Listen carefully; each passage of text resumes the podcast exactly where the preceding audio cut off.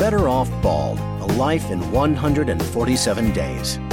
A serialized nonfiction podcast that chronicles the story of 15 year old Adrian Wilson's 147 day battle with primary liver cancer. As she lay dying, Adrian taught others, including her older sister Andrea, who raised her, how to live.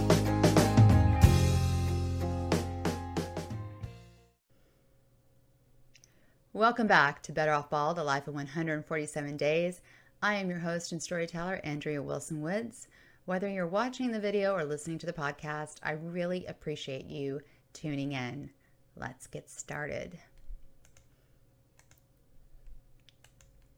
Days 8 through 10, Wednesday through Friday, May 23rd through the 25th, 2001.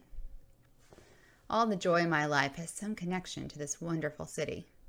Yes, most of LA is horribly disgusting visually and filled to the rim with whores, drug addicts, actors, and musicians screwing executives to get their 15 minutes of fame. But within that reel of uh, facades and plastic exteriors is a wondrous beauty I can't really describe it, but from my own personal experience of moving around as a child, Los Angeles and Southern California in general is the only place that possesses this greatness. People here are amazingly artistic, and the various mix of cultures that clash brings a unique feel and vibe to every sub-city in LA.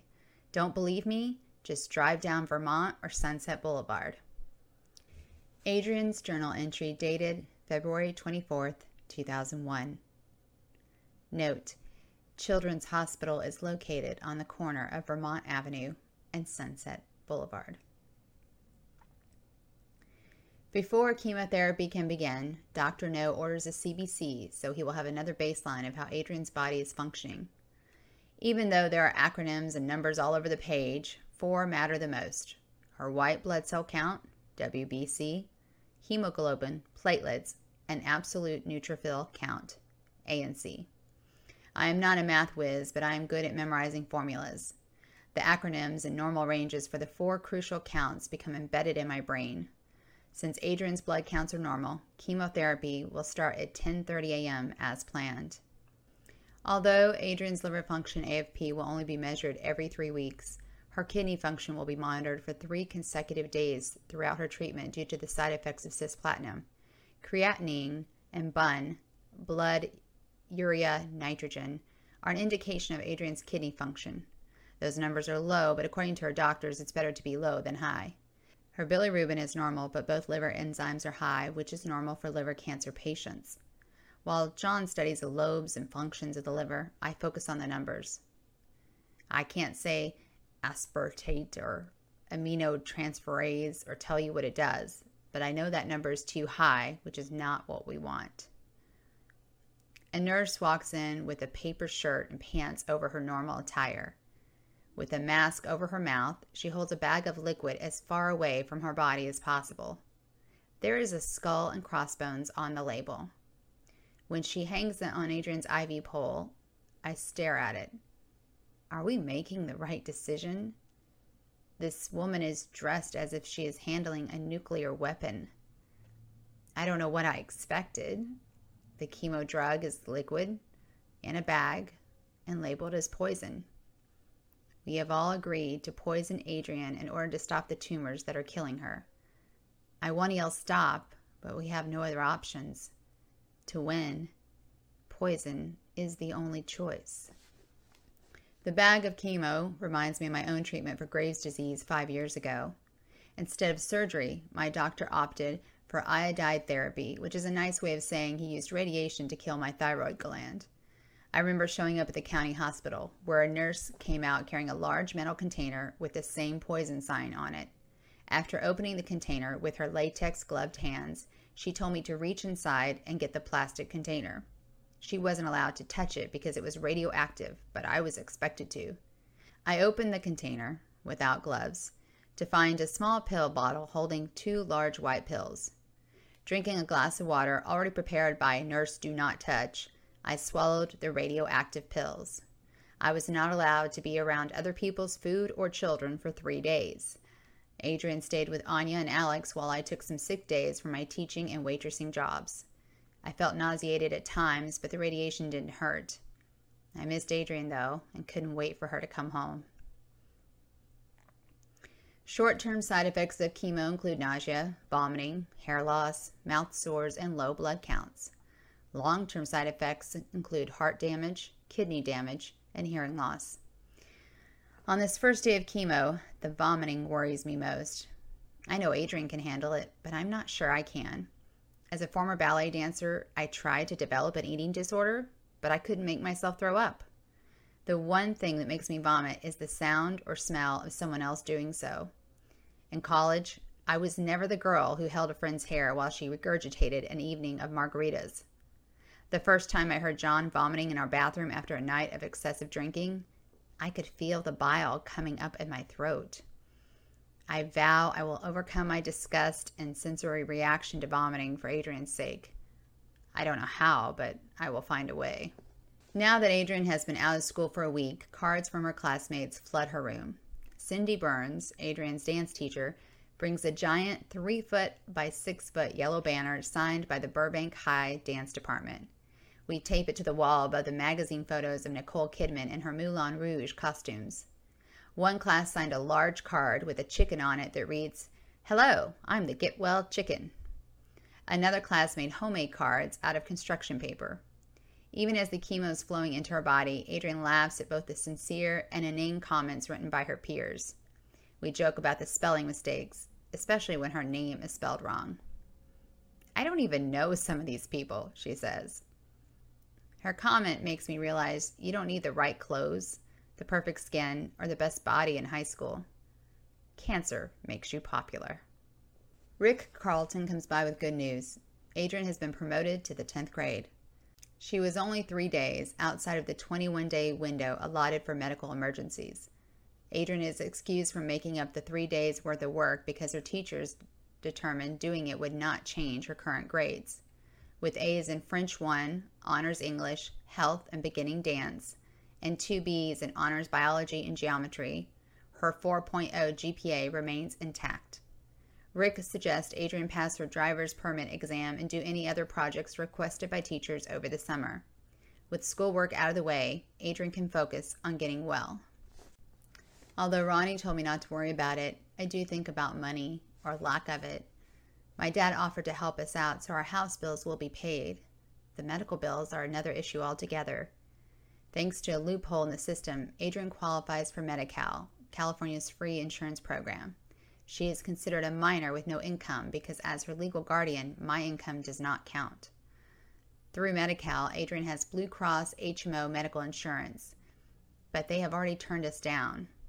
The letter, dated 5 1901, is generic and sterile. Our utilization review analyst has determined that the services requested are not approved because your child is medically eligible for California Children's Services, CCS. According to its pamphlet, CCS is a statewide program that arranges and pays for medical care and therapy services for children under 21 years of age with certain health needs, and it may cover types of serious, chronic, and physically disabling conditions. Adrian is approved on May 23rd, her first day of chemo. The turnaround scares me.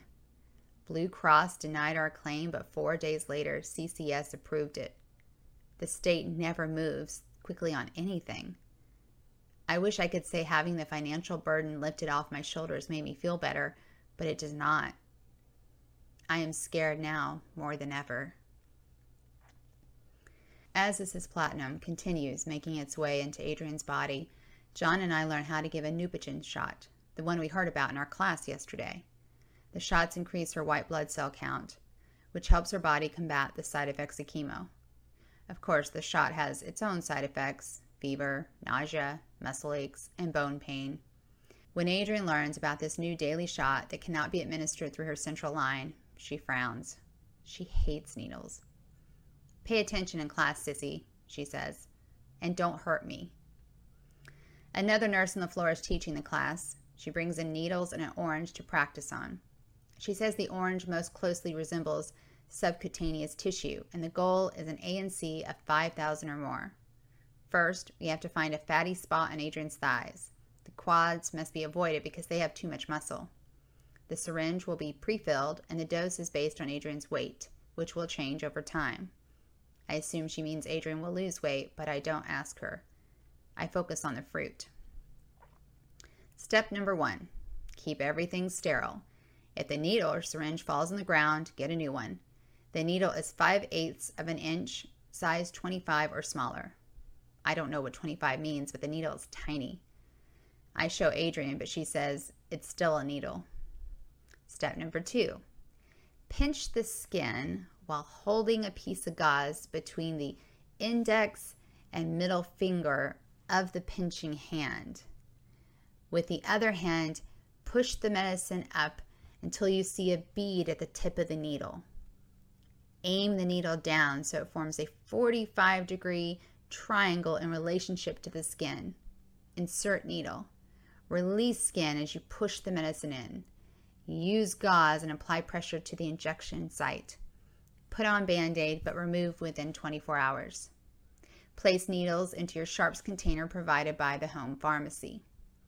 After trying this procedure multiple times, I am ready to give up for the day. The angle isn't right, I keep dropping the gauze, and John forgets to check for the bead. Our teacher seems unfazed by our bungling. You'll get it, she says. It takes practice. The class feels like a dress rehearsal. Only when the show opens, we can't make mistakes. Adrian is an unforgiving audience. Adrian makes it through the first day of chemo without throwing up. We are all surprised. I expected vicious vomiting like the one time I remember her being sick as a child. She was two years old, and without warning, chunks of oatmeal spewed out of her mouth, non stop for five minutes. Adrian feels tired, but she hasn't tossed her cookies yet. She promises not to pull a Linda Blair on us. Although she loves horror movies, The Exorcist spooked her when she saw the re release last year. The puking didn't bother her so much as the backwards spider crawl up the stairs. That, she said with a shudder, was creepy. At four o'clock in the morning, Adrian wakes up feeling so nauseated she can't go back to sleep. A nurse gives her two tablets of Benadryl. Three hours later, she says, Sissy, I'm going to be sick. I grab the kidney shaped bucket and prepare for the worst. I hold my breath so I won't smell anything, and I pretend I can't hear her dry heaves. Then it comes up green, like Linda Blair, only it's broccoli and not pea soup. Whew, she sighs. I feel much better. That's it? I ask. I guess so, she says. I peer into the bowl. It looks and smells like broccoli. I smile. I can do this after all. On Grace's suggestion, I call the Social Security Administration to see if Adrian is eligible for any type of benefits. A friendly woman named Alice takes my call. I hear the click click of her keyboard as she types in Adrian's Social Security number until she gasps. Then silence. When I ask what's wrong, she says she can't tell me. Instead, she confirms Adrian's Social Security number, her residence, and my name and relationship to her. Click, click, click. It has something to do with our mother, doesn't it? I can't confirm that, ma'am, she replies. Her voice is distant, as if she is in shock. Don't worry, I tell her. You just did. Alice urges me to call back next week. She has to speak to her supervisor. Before hanging up, she tells me one last thing. She has two daughters. Their names are Andrea and Adrian. When I hang up the phone, I don't know what to think. I have no way of knowing. In a 10 minute conversation, I opened a Pandora's box. I tell Adrian about the phone call. Like me, she is not concerned about whatever caused Alice to gasp. She is more interested in the name of Alice's daughters. Our names. What are the chances? We entertain the idea of fate. First, Adrian said, Watch it be cancer, and it was. Then there's Ronnie and her cancer stricken sister who call each other Sissy. And now, a stranger named Alice who has her own Andrea and Adrian at home. Adrian is becoming more convinced cancer is her destiny, but I refuse to accept that premise. Unlike most mothers whose children incubate in their bodies for nine months, my life as a parent started on December 19th, 1994, when an exuberant eight year old bounded off a plane and into my arms. The stewardess running after her laughed and said, You must be her sister, Andrea. Adrian chimed in, Yep, she's my sissy. After flashing my driver's license, I took Adrian to baggage claim. I commented how light one of her suitcases was. She responded, Oh, that one is full of my stuffed animals. They wanted to visit you too. Neither one of us knew it at the time, but Adrian's two week holiday visit to Los Angeles would turn into a permanent stay. The day after Christmas, our mother called and asked if I could keep Adrian for a while. She was tired, ill, and no longer capable of being a mother. She refused to tell Adrian the news herself. I was 22 years old, living with an alcoholic boyfriend, had little money and no job stability, but it never occurred to me to say no. It didn't take long before Adrian challenged me. Our mother had let her run wild the last few years, so Adrian was used to doing whatever she wanted whenever she wanted. When the staff at a local restaurant sang happy birthday to her, she screamed. Then she melted down like a two year old pitching a temper tantrum, only she was nine. My boyfriend Dan and I carried her out by her arms and legs. I was convinced people were going to call social services on us. I could tell by the wary look on his face he wasn't going to last much longer. Fatherhood was not on his agenda. I sent Adrian to her room, which had been Dan's office. When I walked in to discuss her behavior with her, she was still thrashing her body around, yelling she hated me, and why did I make those people sing to her?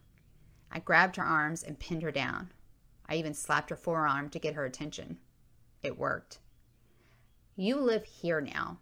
My house, my rules. You do not make scenes in public. Understand?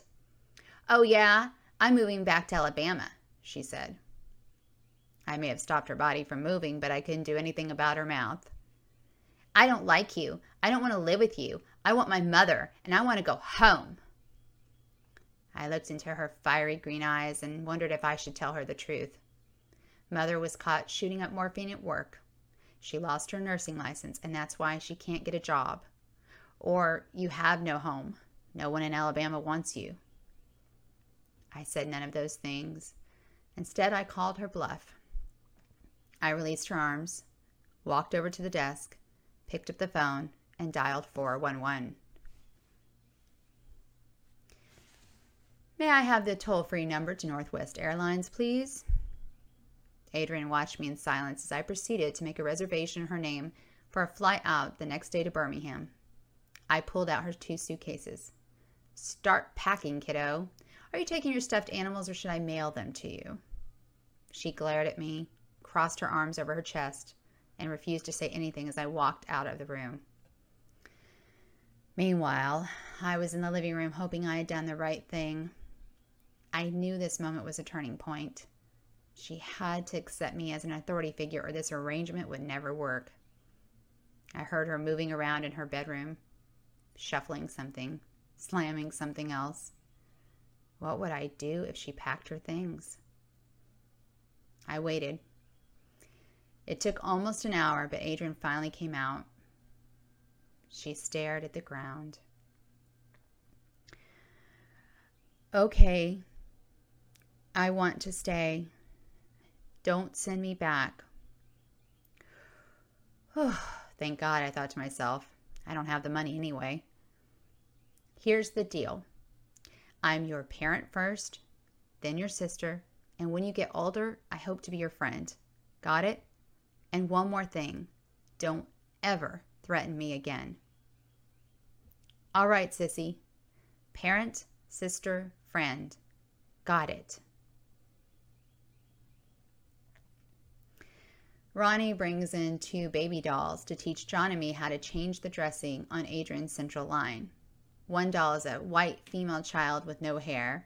The other doll is a black male child with a full afro. How politically correct. Adrian nicknames the boy the Eli doll because Eli has thick, bushy hair that would stick up straight if he let it. One nurse routinely pulls Eli's hair to see if it's real. Both dolls have tubes coming out of their chest with a dressing of gauze around the exit site. The dressing has to be changed twice a week on Mondays and Thursdays. Is much easier than giving the Neupogen shot. The hardest part is remembering all the steps. Number one, remove the old dressing, do not touch it or pull the catheter i.e., the central line. Number two, take the alcohol swab stick, a q tip soaked in alcohol, and clean the catheter site. Start where the catheter comes out of the skin and work outward in a circular motion. Repeat with second swab stick. Never go back over the same area with the same swab stick. Step number three. Repeat step number two with the betadine swab sticks. Allow the betadine to dry for 30 seconds. Step number four. Take the 4x4 large gauze pads and place them over the site to soak up excess betadine. Step number five. Take 2x2 small gauze pad and fold it in quarters. Place it over the exit site. Step number six. Take out the Tegaderm, a clear adhesive strip. Peel off the back and place the sticky side on the skin. Peel off the frame around the edge of the Tegaderm. Step number seven. Take a 2 inch piece of tape and tear it halfway in the center. Slip the tape under the catheter and overlap the split edges. Step number eight. Make a loop with the catheter and secure it with tape. Ronnie suggests we store our supplies in a tackle box to keep them clean and in one location. On Monday, one of us is going to change Adrian's dressing under her supervision. I nominate myself, since I'll be doing it more often than John will, but he insists he get his chance too. John has to prove himself as a parent because he feels I get more respect than he does. Also, he needs to be recognized as Adrian's father because he failed his own son, Adam. Several years ago, Adam's mother took John to court and sued him for formal child support as well as legal custody. She had gotten married and had another child, thus, John didn't fit into her new perfect family. Until the suit, they had no legal arrangement regarding Adam. John had paid child support every month usually in cash. Adam had visited him every weekend. Even though Adam's mother lied in court about receiving child support and sending Adam to visit his father every weekend, John backed down and gave in to her demands. Now we only see Adam every other weekend, and John's relationship with him is strained. His constant insecurity is exhausting, especially when Adrian has stated John is the only father she has ever had. For her 15th birthday last month, John bought Adrian a bass and an amp. In one month, he taught her major and minor scales as well as chromatic exercises. When her hands blistered, she became excited and showed John. That's how you know you're getting somewhere, he said. She asked John to take her bass home when too many people played it in the hospital. You understand, she said. He did. I wish he would trust Adrian's love for him she calls him Johnny. The brightest spot of John's day is when he returns home from work. Adrian is usually lounging in her favorite chair and doing her homework. However, when John walks through the door, Adrian stops, grins, and greets him. Hey, Johnny boy. The tone in her voice should be enough for him. End chemo round one is over. Thank you for watching and listening to Better Off Bald, A Life in 147 Days. Please subscribe to my channel and stay tuned for the next episode.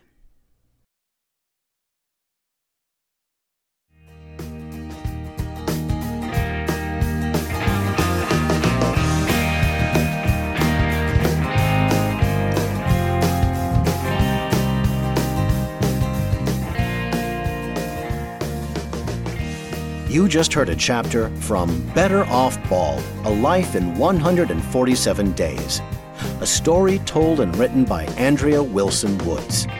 If you enjoyed this episode, subscribe to our podcast, share it with your friends, and leave us a review on iTunes. Thank you for listening.